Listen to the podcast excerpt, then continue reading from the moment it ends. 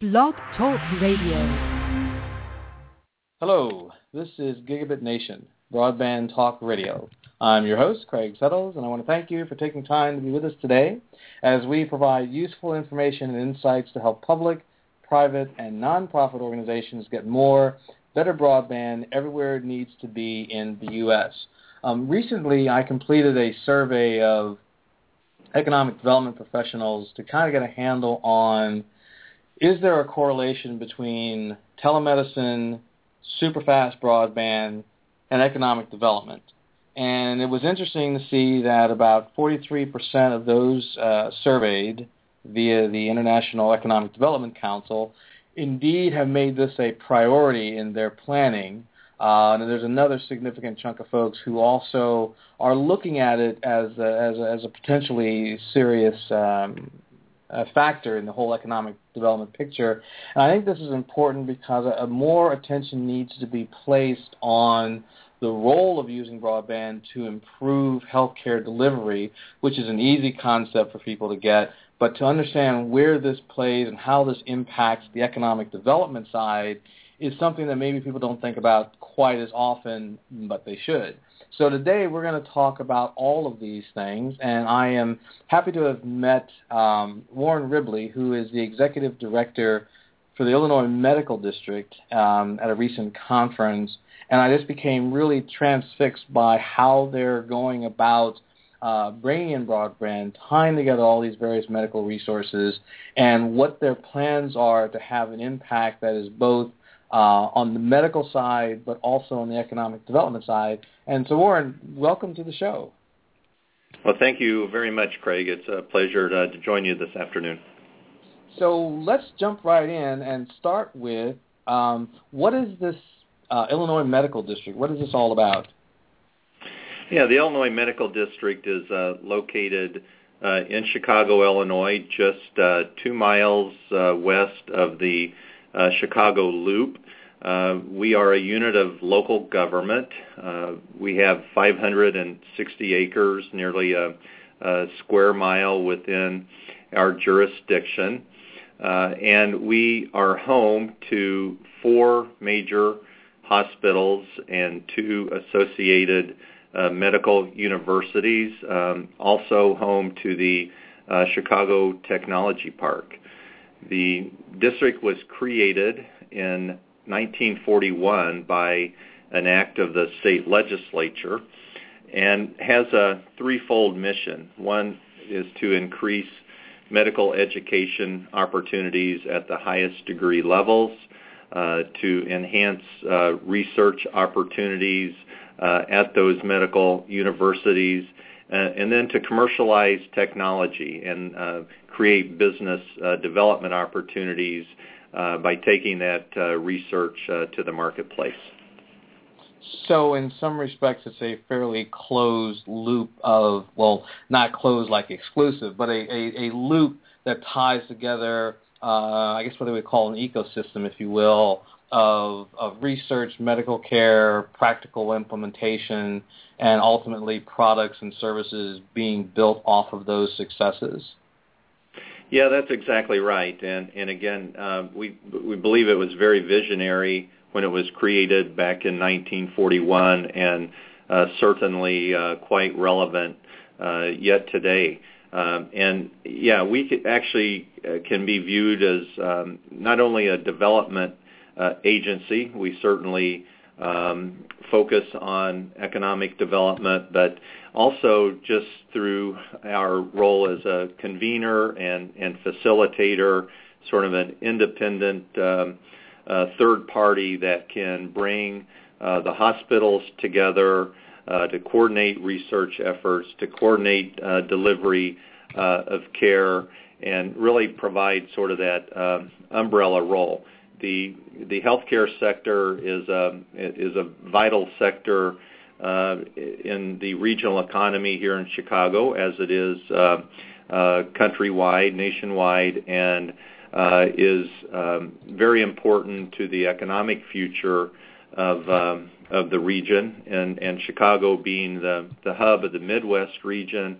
And then uh, on a more centralized basis, we really view our role in the Illinois Medical District as the uh, the hub for healthcare innovation, uh, life science innovation uh, throughout the entire Chicago region. Mm-hmm. And so, so as a part of, um, you know, I didn't realize you guys have been have been formed so long ago, but as a part of government, um, are you insulated from the you know the, the trials, the tribulations, the hurly burly of political life in Chicago that is so famed across America? well, uh, yeah, actually, you know, we've got great support among uh, several different units of government, and that, that that's actually a, a good question. Uh, we are governed, even though we are a unit of local government, we have a seven-member board of commissioners. And of those seven members, uh, four are appointed by the governor of the state of Illinois, two are appointed by the mayor of the city of Chicago, and the seventh member is appointed by the uh, president of the Cook County uh, board. So we have representation on our governance structure of, of all three of the major units of government uh, in in the region. Uh, and it it's, actually works um, quite well. The the current board of commissioners was uh, appointed uh, two years ago. Frankly, uh, the district had uh, sort of languished uh, for about the past uh, decade, and those three governmental leaders um, came together in a in a united effort and said, "Look, there's a great um, opportunity that is being missed by uh, having uh, lack of, of uh, leadership within the Illinois Medical District. So they appointed a, new board, all new seven members, and I was uh, hired to, to come in as the executive director, really to start to realize the great potential that the district has. Okay. So, so what, what year was this again? Uh, 2012 in, in, in okay. April, just uh, 20, 27 months ago. So okay, so this has been a fairly new revision. So let's talk about this um, super network. You're you're you've got plans on the drawing board for what is a hundred gig network to to tie all of these various facilities together. Um, I'd like to talk about like the, the genesis of this idea and and how far it's come along to to date. Uh, sure. So when we came into office in April of 2012, we we realized that the first thing that we needed to do was really uh, establish uh, connections with the leadership of the four hospitals and the uh, the medical universities. So we embarked upon uh, a, a quick-paced and aggressive strategic planning process. Uh, we hired the Boston Consulting Group to facilitate that process. And uh, we did interviews with the uh, senior leadership um, of, of the hospitals uh, and of some of the governmental leaders, uh, some of the community leaders, uh, the leadership of the universities, really to ask them to identify what role that we should play as the Illinois Medical District Commission there were a number of initiatives that uh, came out of that process that uh, were all carefully uh, evaluated. Uh, we ended up with, with four specific um, uh, strategies with a number of initiatives in each one of those um, uh, strategies. So one of the four strategies was real estate and infrastructure development, and the lead initiative, and, really this was one of the very highest of the priorities uh, that uh, came out of that process, was uh, the need to expand uh, broadband services uh, again at, at, super fast uh, speeds.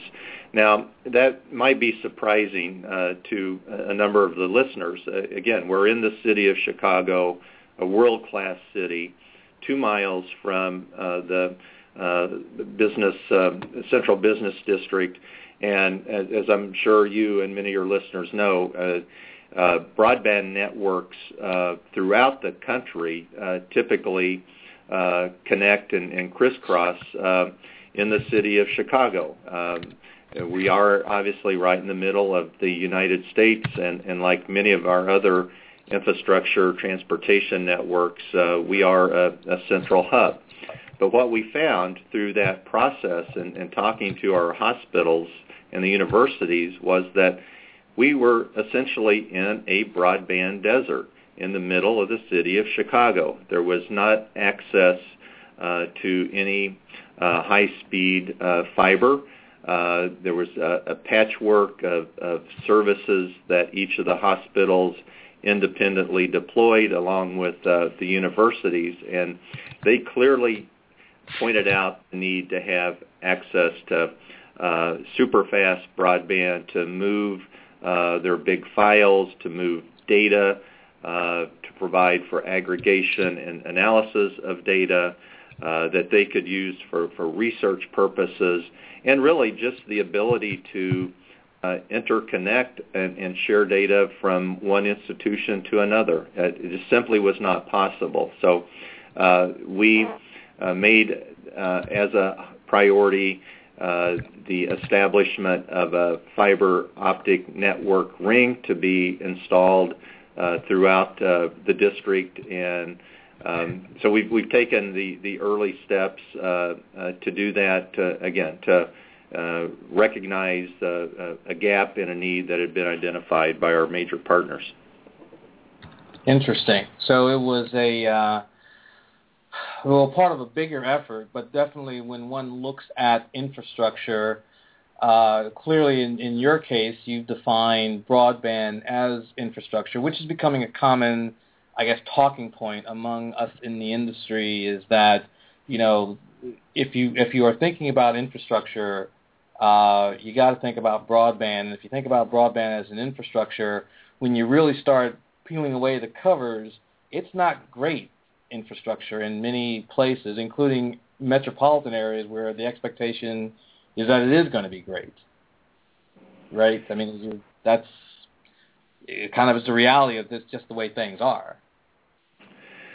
You're you're absolutely right. I, I you know I think um, most people would commonly think, well, you know, yeah, in in rural areas you might not expect to have uh, the access and and to that last mile, but um, truly in um, even in urban areas, um, we have found that. Um, I, I previously served as uh, director of the Economic Development Agency for the state of Illinois, and uh, we recognized uh, the uh, the need to enhance um, uh, fast-speed broadband services as, as, a major economic development driver, but as really it is becoming and has become just a, a, a fundamental um, uh, infrastructure need nearly as important as, as electrical and gas service and, and, and transportation. So uh, we really um, uh, view it that way and, and know that if we're going to be um, a, leader in healthcare innovation and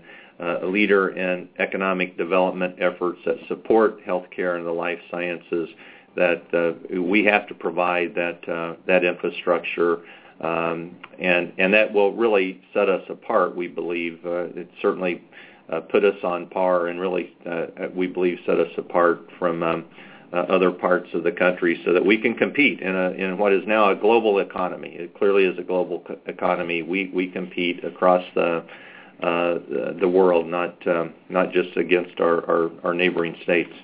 Mm-hmm.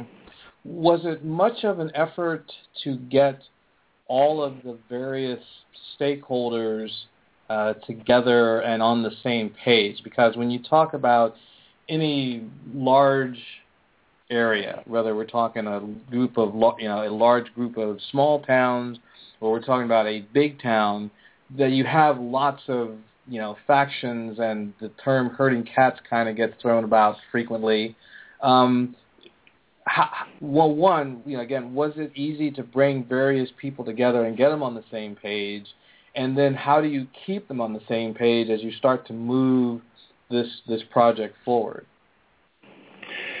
Yeah, I mean, obviously that's that's always um, a challenge. I I think in our case, um, it was made somewhat easier by the fact that uh, truly it was at the top leadership levels of our major partner institutions uh, that identified this as a critical need and, and recognized uh, that it really uh, was necessary to implement to move forward their own individual missions. So mm-hmm. once you get the buy-in at the top leadership levels, that uh, makes it uh, uh, an easier task. Uh, but you know that uh, that doesn't mean that uh, challenges still uh, uh, don't exist. So the first step after getting that buy-in from the senior leadership was really to engage with uh, uh, a firm to do a, a needs assessment. And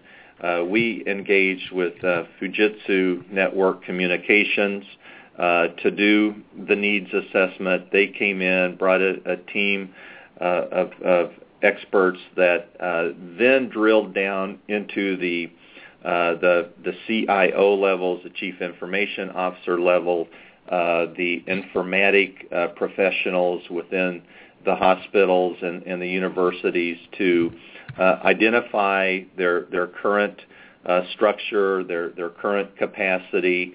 Uh, they um, assessed the uh, availability of, of service and, and fiber and, and broadband throughout um, the entire uh, district, and uh, that that needs assessment was um, a, critical uh, first step. And and again, uh, we did have uh, good buy-in and got good participation at those levels because we had the support of, of the top leadership.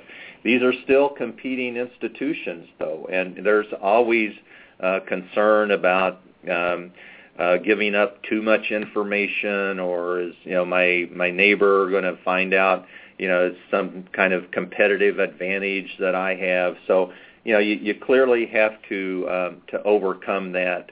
Uh, you have to build the the trust uh, in in what uh, your what your your uh, objectives are, and you know we fortunately uh, was able to uh, build that trust and and really uh, engage w- with the, the senior leadership, and, and, and it was so important to do that as as the first step. Um, but uh, you know, so we've completed that part, and, and now we are embarking upon uh, implementation. Mm-hmm. And and and how do you ex- uh, plan to, on an ongoing basis, keep all of those uh, parts together? And I, I bring this up in, in large part because there are a number of uh, communities and entities involved with multi-jurisdictional projects. Now, you're obviously one jurisdiction, but as I mentioned before, when you have any large number of entities involved, there's a lot of self-interest and mo- different moving parts. And there have been some interesting uh, stories about the challenges of keeping these folks together. I know that uh, in, in Maryland, for example, uh, the governor basically mandated that there would be, you know, stakeholder meetings um, uh, at, at some interval of time. They would take place, and there would be severe consequences if you didn't show up. Now, obviously, you know, the governor can do that kind of stuff, but it does bring up the question, you know, how, how do you, you know, how do you keep all these parts moving in a generally forward direction? Yeah, so a couple of things that, that we've done. Uh, first of all, we have established um, uh, working groups at the uh, at, at the chief information officer level, uh, where we convene uh, that team from uh, among the various institutions on a regular basis, just to keep them informed as to the progress. But we also uh, meet quarterly with the uh, CEOs of the hospitals and uh, the, the top leadership of the medical universities, again, just to keep them up to date on, on our activities as well as get feedback on their new initiatives. So it, it is, it, it's really about communication. If, if, you, if you keep uh, everyone in the loop um, and be very transparent about uh, what is happening, sharing the same information across uh, uh, all institutions, uh, you, you, can build that um, you, you, build that trust. And, and again, the the main idea is just to, to keep uh, your eye on the ball, focus on the the bigger uh, objective, and and point out every step of the way how you are uh, uh, achieving that objective, and, and, that's been a successful formula for us. Mm-hmm. So, in terms of you know some of the specific goals uh, I would assume that you could probably put them into well several categories, but two in particular. One is improved healthcare delivery, uh, and and the second might be or is um, improve improving the the area economy. Starting with the healthcare service delivery side, what are some of the advances or advantages that you expect to come from this initiative in terms of healthcare service delivery? Yeah, so you know the the healthcare uh, delivery system is um, undergoing a significant transformation uh, right now. It's really an exciting time to be uh, in, in healthcare delivery. Uh, with the advent of the Patient Protection and Affordable Care Act, uh, it, it is different. Is definitely uh, a different day. Uh, we also see that uh, improving health outcomes is largely going to be driven by the ability to enhance research, and that enhanced research is going to be driven primarily by the ability to aggregate um, patient data and be able to analyze that patient data uh, over a very large platform. And there's certainly do not have the ability to do that aggregation and analysis if you don't have the adequate infrastructure. So mm-hmm. we really see this network that we are employing as the uh, the basis for being able to uh, deliver the type of tools uh, that can do that research and uh, improve health outcomes. And it's not just for the four hospitals uh, within the medical district and, our uh, two associated medical universities.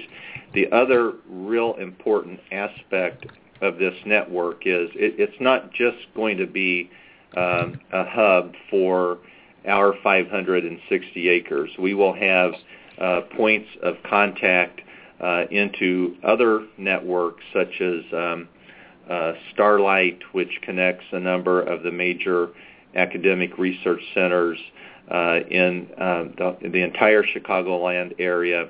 Uh, another network access to iWire, which is a more of an Illinois-based network that operates statewide, as well as the Illinois Century Network. So once we have established our internal network and provide those connection points, we will literally be able to share data, uh, share research, and do analytical research uh, anywhere uh, across um, uh, the world. And, and that's, that's, the, uh, the, that's the ultimate goal. And it, that will be, a, you know, again, that'll be a game changer for uh, Illinois, for the Chicago region in healthcare, and for the Illinois Medical District. So in essence, this is a um, a, a, local project with global implications.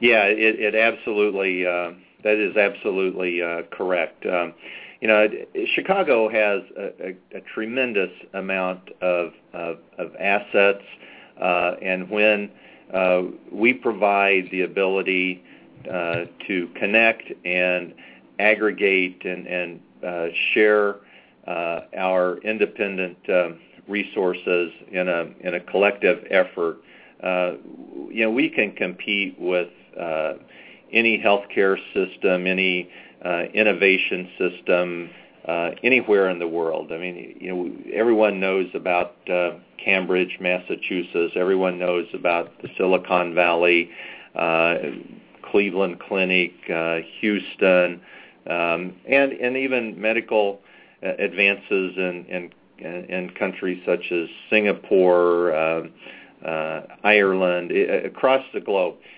But once we provide that um, connectivity and, and access um, globally, uh, Chicago can can be um, a major force and, and, and can be competitive with, with any other place uh, in the globe.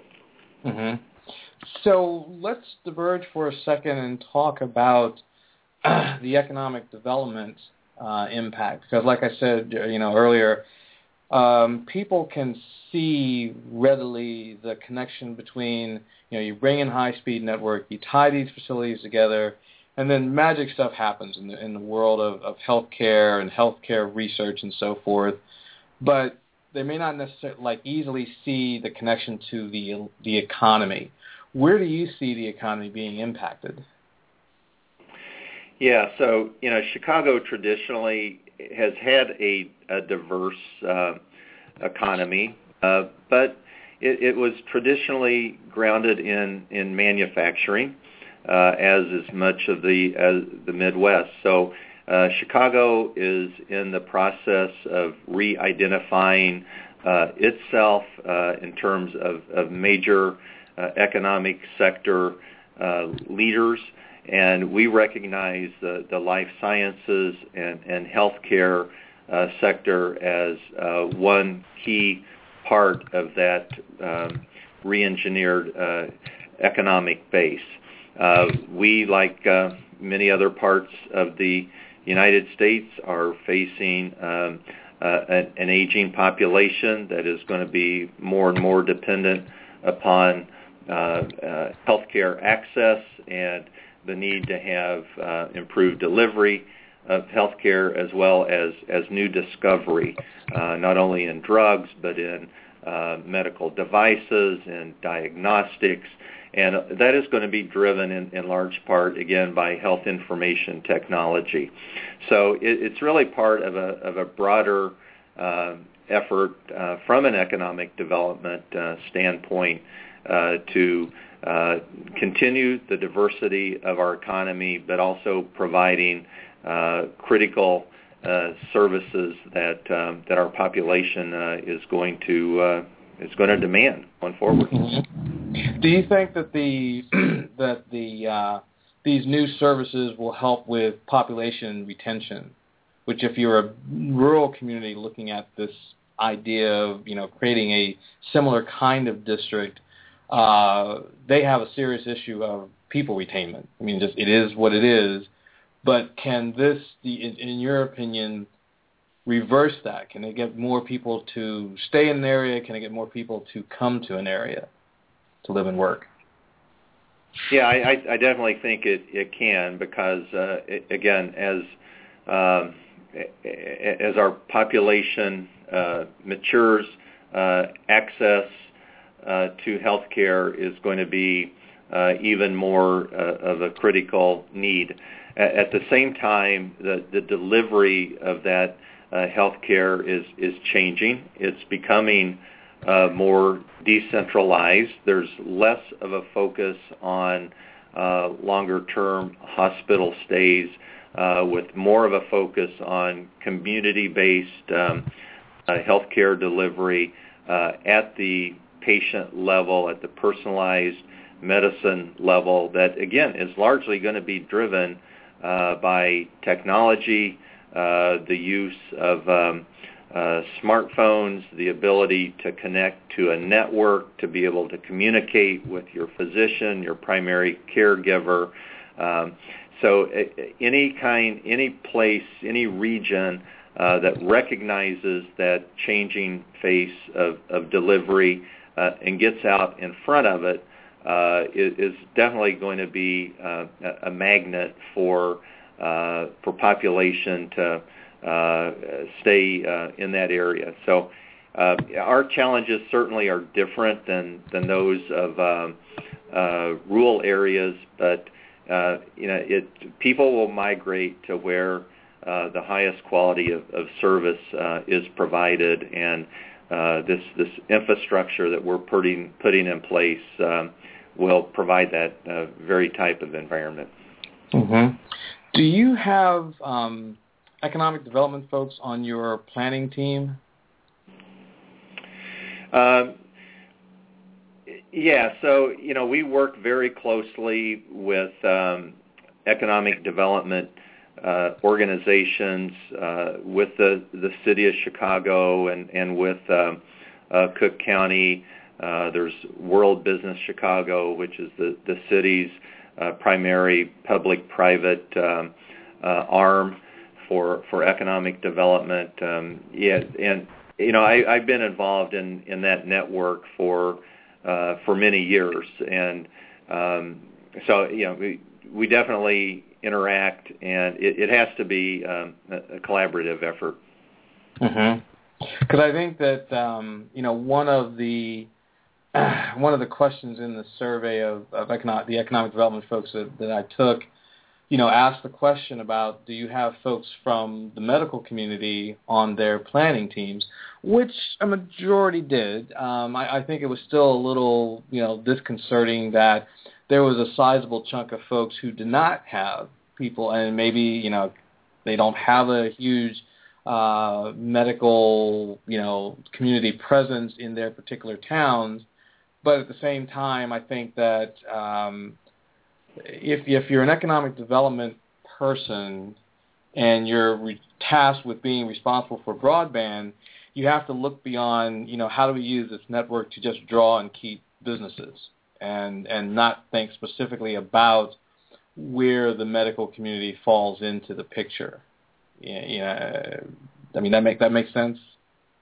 Yeah, it does. Uh, I mean, just speaking from my own personal experience here in the medical district, um, uh, when I came here uh, 27 months ago, uh, we have a lot of, uh, of vacant land that's available uh, for development, and you know we're again uh, just an extension of the of the business central business district of the city, and at that time we had uh, 55 acres of, vacant land that was available for development. So my initial thought was, you know, this is going to be uh, a huge real estate development uh, opportunity, uh, albeit around uh, healthcare, life sciences, and, support services to uh, the uh, to the to our major partners, the hospitals and universities.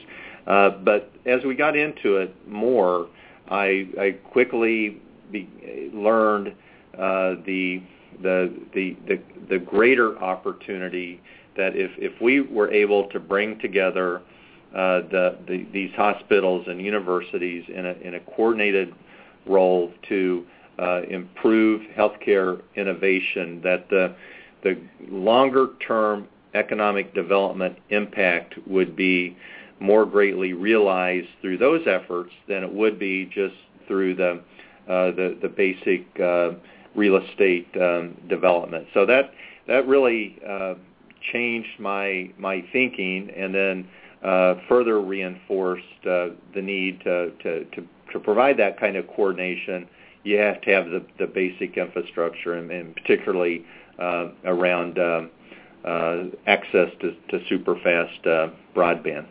Mm-hmm. Mm, yes, one of the things that I have uh, talked about in some of my presentations is the fact that when you're lining up stakeholders and planning these broadband networks, to pay attention to the real estate folks that are in the community, because I view them as number one a source of information about where you know the potential people who will live in your community or the businesses that will come to your community they typically have a, a, a handle on what's important to those folks right? Because they're meeting with them all the time and they're seeing what they're you know putting on the checklist of what's important. So there is a valuable uh, data gathering exercise that can come with working with your real estate folks. And then conversely as you start to put these programs into play uh, you want to be able either the you know on the medical community side or the economic development professional side to work with the real estate folks to make sure they're getting the word out because they're proactively looking at bringing business in. I mean that's how they make a living. So that that role of the real estate agent, be it commercial or, or residential, you know, and it sounds like you folks are tapping into that, right? Yeah, yeah, we really are. Um, so you know, just a I think I can illustrate that best uh, by talking a little bit more about uh, the medical district. So we are essentially a very institutional uh, based uh, campus. We are uh, a commuter-based uh, campus. There, there are 30,000 people uh, that work in the medical district. There are 8,000 medical students. Uh, there are literally 50,000 people uh, coming in uh, every single day uh, to receive uh, medical uh, care. But in those cases, they're essentially coming in to, to work, go to school, or receive medical care, and then going uh, uh, back um, to, to their, their, their, their residence. One of the things that we uh, lack, and again, this was came out very uh, clear in our strategic plan and was a recognized need uh, among the, the leadership of our major partners, uh, said you know, we need to provide more community-based amenities that uh, will retain uh, people uh, in the district, provide a place to, for people uh, to gather. So we uh, have embarked upon a major mixed-use development of, of 10 acres that literally sits in the shadows of the of the four hospitals and, and two universities that will provide uh, hotel space uh, that's going to provide uh, medical office and laboratory uh, life science space. It's going to have restaurants and, and retail, um, housing opportunities for young professionals that are completing their degrees or, or serving uh, their residencies at, at, at the hospitals. And, you know, those, you got to have those kind of amenities, and that can only be uh, achieved by working with uh, the real estate community and the, and the real estate uh, uh, developers. So we're currently evaluating uh, proposals that we received from uh, a, request for proposal. We call it the, the Gateway Real Estate uh, Development. We hope to, and, and, in fact plan to have a, a development team in place by um, mid-July that will um, actually begin this, what we anticipate to be a million square feet of, of development of these community amenities that I uh, earlier uh, described, probably in the neighborhood of a 250 to 300 million um, dollar uh, development that will provide um, significant numbers of, of construction, but also permanent jobs, but then really provide that longer term uh, base to, to help retain uh, people and, and, provide those necessary uh, amenities uh, here uh, in the district. So that, I think that's a kind of a long answer, uh, but I think it, it it's really illustrates your point of the need to, to keep all the pieces and bring all the pieces together in a, in a coordinated effort. Mm-hmm. Interesting. I want to I want to go. Let's see, Lord. There's so many things to talk about some days. Um, let's start with um, going back a little bit, dialing back to talk about the um, the funding and how this project got off the ground from that perspective. And as a matter of um, context, uh, earlier today I had a conversation with a uh, electric co-op, and we had a very interesting discussion about the role of money because you know when you look at the most common barrier, the thing that slows down projects the most, there's the issue of money. How are we going to pay for this thing? And so those folks at the co-op, um, BARC Electric Co-op in uh, Virginia, uh, there, there's some interesting points there. But I want to get an idea of where you know how you guys got to the to the point of being funded. And, and how you expect to maintain the financial sustainability of the network. Uh, sure. Uh, you know, I really have been. Uh, it's been tremendous to have the uh, strong, strong support of the uh, governor of Illinois, Pat Quinn.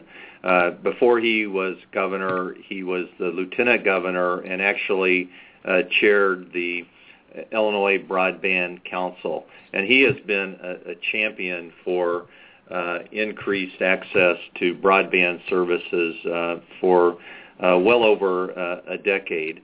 And, and then when he became uh, governor in uh, 2009, one of the things that uh, he was able to get accomplished was um, uh, funding for a, a major capital construction program. That is something that had been lacking in the state of Illinois uh, for uh, the, the prior 10 years.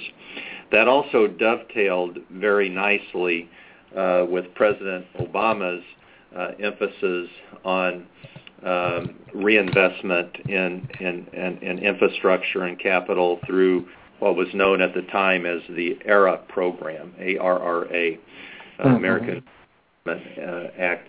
So one one key component of of that federal program was um, uh, funding for broadband services. So in the governor's uh, capital construction program, he carved out a large component uh, for matching funds uh, to support those kind of projects. And excuse me, actually Illinois uh, did quite well uh, as a state uh, to uh, uh, in, in getting funding to establish uh, networks uh, both in urban uh, in uh, local areas. But that effort has continued uh, even after the expiration of, of the federal program. And uh, the governor then took funding that was uh, remaining and left over and established what was known as the Gigabit uh, Challenge Communities. Uh, so there has been and there still is uh, some funding, uh, grant level funding available from the state to uh, put in and develop these kind of networks, and that is the, the, the source of funding that we've been able to uh, access, and uh, we'll we'll fund almost in in whole uh, the the entire um, uh, deployment uh, of the project, including uh, laying the fiber, buying the equipment, lighting up the network, doing the testing. So uh, I, I really have to commend um, Governor Quinn for his foresight and, and, and commitment to uh, this type of infrastructure. Well, it sounds like you have a friend there in the uh, in the governor's office, and, and looking at other states, a, number of them, Massachusetts uh, being being another, have have done very well because of um, the governor's involvement and the governor's ability to move obstacles out of the way and and you know I mean not in a negative way but basically there's a lot of you know trying to get all these stakeholders on the same page. I mean that was the thing in in Maryland where the governor basically said you know what? We're bringing all these stakeholders together and there are consequences for not uh, being at these meetings. So so clearly that that governor's role is something that I think you know you tell me but for major projects of this type uh, being able to call upon the governor is a big deal. It, it is a very you know significant to the success of the project.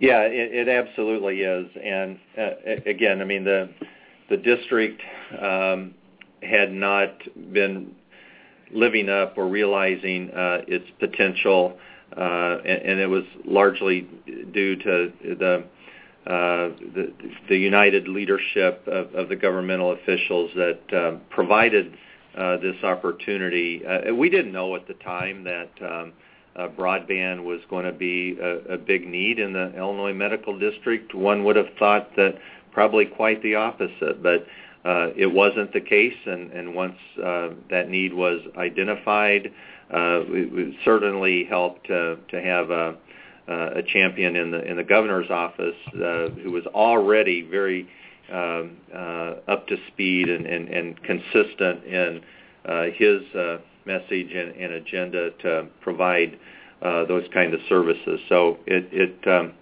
it, it was it, it it's one of those things that that came together at, at at the right time and with the right type of uh, leadership. But you're absolutely right; it's critically important. We wouldn't be able to do what we're doing if, if we did not have that funding support from Governor Quinn.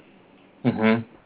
And I'm pretty sure that uh, that can, will continue. Um, well, let's talk about another aspect of politics, right? So on the one hand, um, it is necessary to cultivate uh, relationships with the political establishment, both at a local and a state level, and even at the federal level.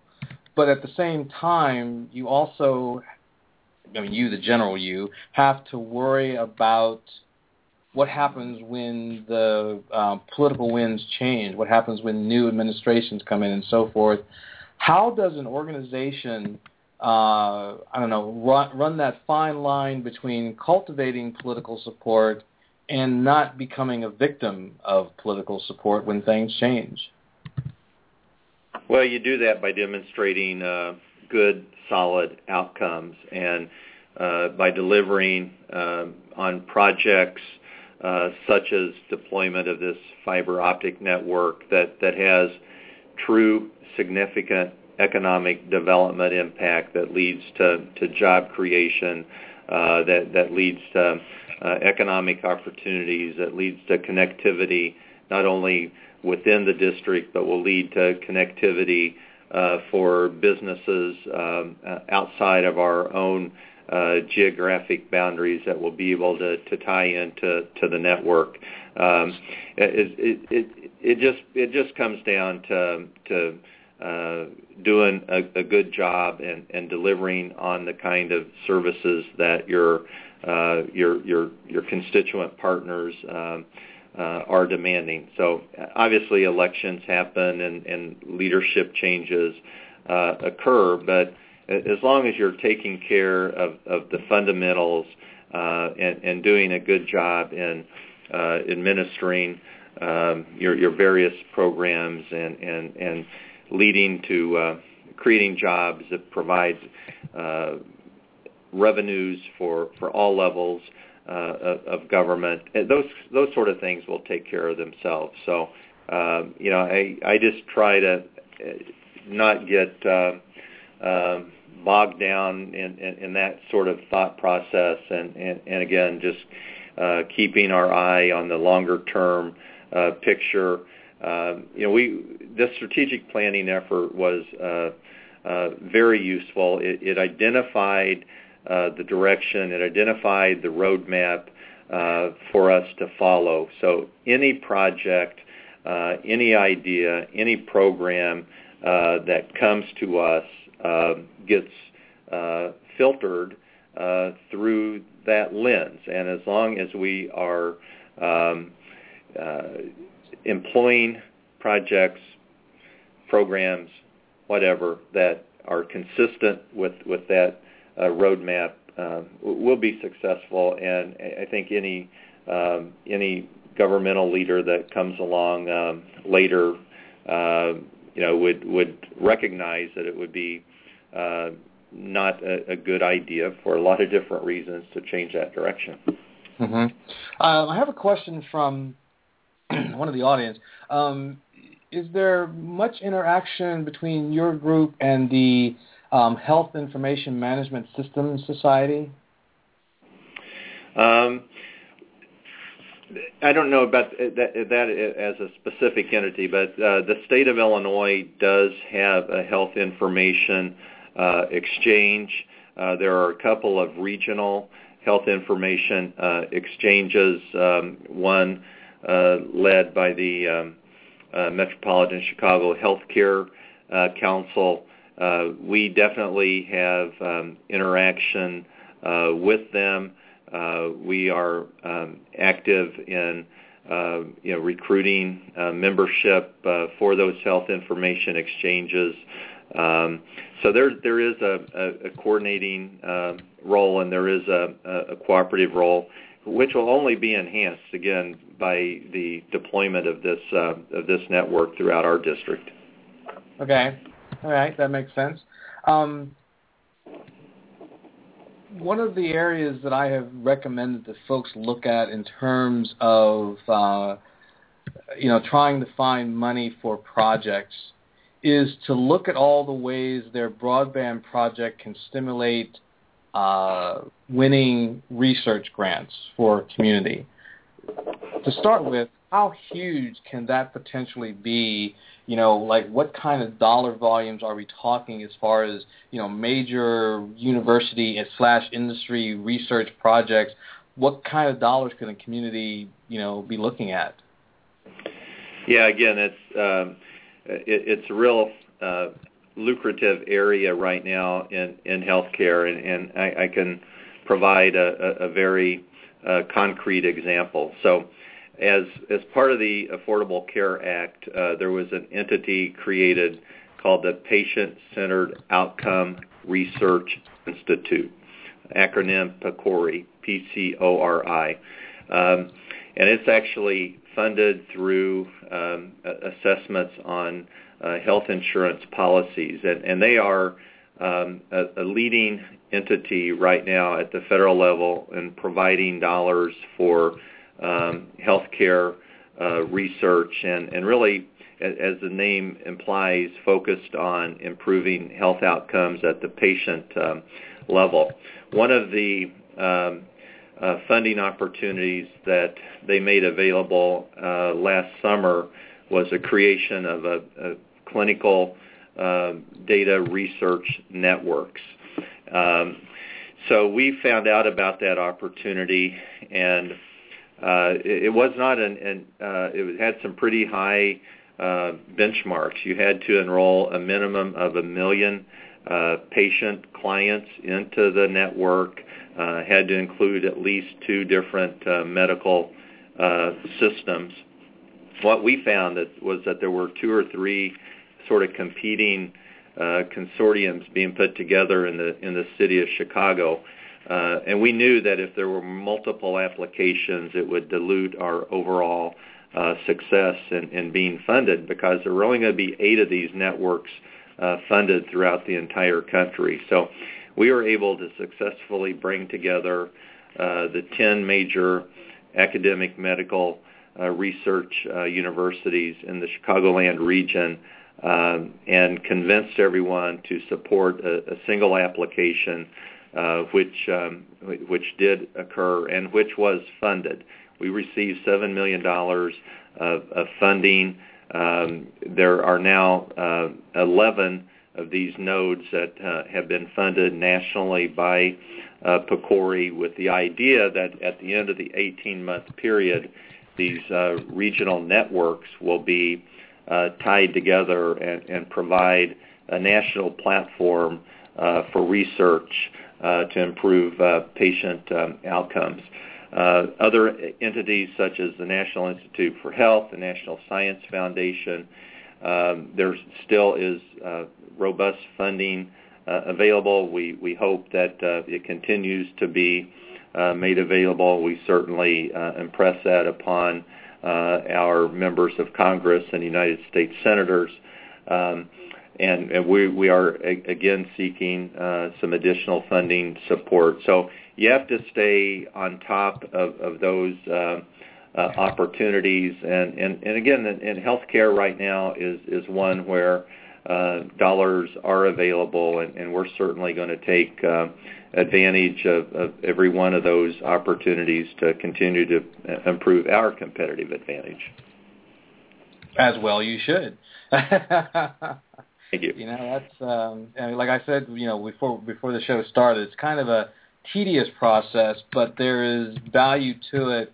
And again, you know, when when people are are, are casting around trying to figure out where they're going to get money to build a network, and we can't start because we don't have money looking at things differently can make a big uh, difference. And uh, that's actually going to let me segue into what will probably be the last point here, major point, because we, we're about six, seven minutes to go. Um, and that is how people think about networks and the task or the goal is trying to be achieved. Uh, and this was a topic on my last uh, show. And, and, and by that I mean, uh, you know, we talk about, you know, building a broadband network to uh, draw on a business that can bring in a thousand jobs. But that's a somewhat old school way of old school way of looking at economic development. Should we be looking at how can broadband change the way that people earn a living, how they sustain themselves financially, and so forth. Know, and, and it changes the nature of the discussion, and it changes the outcome that you're trying to achieve. And so I thought about that, you know, that change your way of thinking, you know, in in, in a medical sense, right? We talk about, um, you know, these these broadband networks helping seniors be able to live alone longer, you know, as one of the benefits of the network. But wouldn't it be better to look at the network as a way to enable seniors to change their, their whole environment and have a greater health impact, a positive health impact, because they're changing their entire environment? Is that kind of thinking prevalent in, in your group, you know, that thinking outside of the box – you know, and is that a valid point, you know, that we should be thinking really differently as we try to figure out the goals for these networks? And you got five minutes. Thank you. Yeah, you, you absolutely do have to think um, uh, differently, uh, particularly again in the uh, in the healthcare sector, because uh, you know the the focus uh, is on the individual and the personalized medicine uh, and the ability to deliver that service um, at, at the uh, home base, at community base, um, to do exactly as you suggest, to, to let uh, people uh, be more independent. Um, and I mean, it, delivery of health care is is much less expensive when it can be done at that individual level uh, in a decentralized environment as opposed to uh, having to provide um, acute care in a hospital or, or some type of long-term uh, facility. So uh, I, I know that in the healthcare industry, everyone is really being challenged right now to figure out uh, how to provide that kind of, of service uh, at a decentralized uh, level uh, but it, it can only be done if and when the technology is available uh, to support uh, that kind of uh, delivery. And so we do see that as a, a significant um, tool uh, and goal of, of putting this network in place um, because it will have the capacity to provide connectivity to communities beyond uh, our geographic um, boundaries. And, and clearly, it, it, you know, at, at that level, you don't need the 100 gigabit speed. Uh, we do definitely need that for our, our hospitals and our, our researchers and our clinicians. Uh, but having the access uh, is going to be uh, critical. And you know, I know that the, the hospital leadership and the university leadership uh, spend a great deal of time thinking about this and, and frankly probably worrying about this about how you know we're going to position uh, our institutions to meet the ever-changing uh, healthcare delivery that um, the system uh, is, is going to uh, require. Uh, so you know it, it's a changing. It'll change the face of, of, of the medical district. Um, but again, we think that we're uh, getting out in front of it and, and establishment of this network uh, will be a, a, key component to, to address those uh, changes and those challenges uh, going forward. Okay. So in, in wrapping, um, what's your your next big milestone? We can put this under a minute. Yeah, so we're actually just finishing up our, our business case. And doing the design engineering uh, of where the, the route of the actual fiber uh, will be. We'll start installing that fiber here in, in the next um, few weeks and hope to have the network uh, uh, lit up uh, by the end of the calendar year or early in 2015. So it'll be a very happy new year indeed. It will. It'll be a good Christmas and New Year. Excellent. Well, I want to thank you, uh, Warren, for taking time to be with us and to give us insights in the project and beyond. I mean, I think there was a lot of there are a lot of good points here about telemedicine and broadband and economic development, as we promised, uh, that that people really need to be taking a serious look at. And so, you know, thank you for for showing us the way uh, in in that respect. And as you progress and this thing expands, you know, definitely would like to get you back on the show in a few months to talk about, you know, where you are in uh, 2015 we'd welcome that opportunity, and thanks so much. Uh, we want always welcome the opportunity to spread the news about the Illinois Medical District. Hallelujah Day. All right, folks. Thank you very much for listening. We really appreciate the support. Uh, have a good day, and we'll talk again soon. Thank you.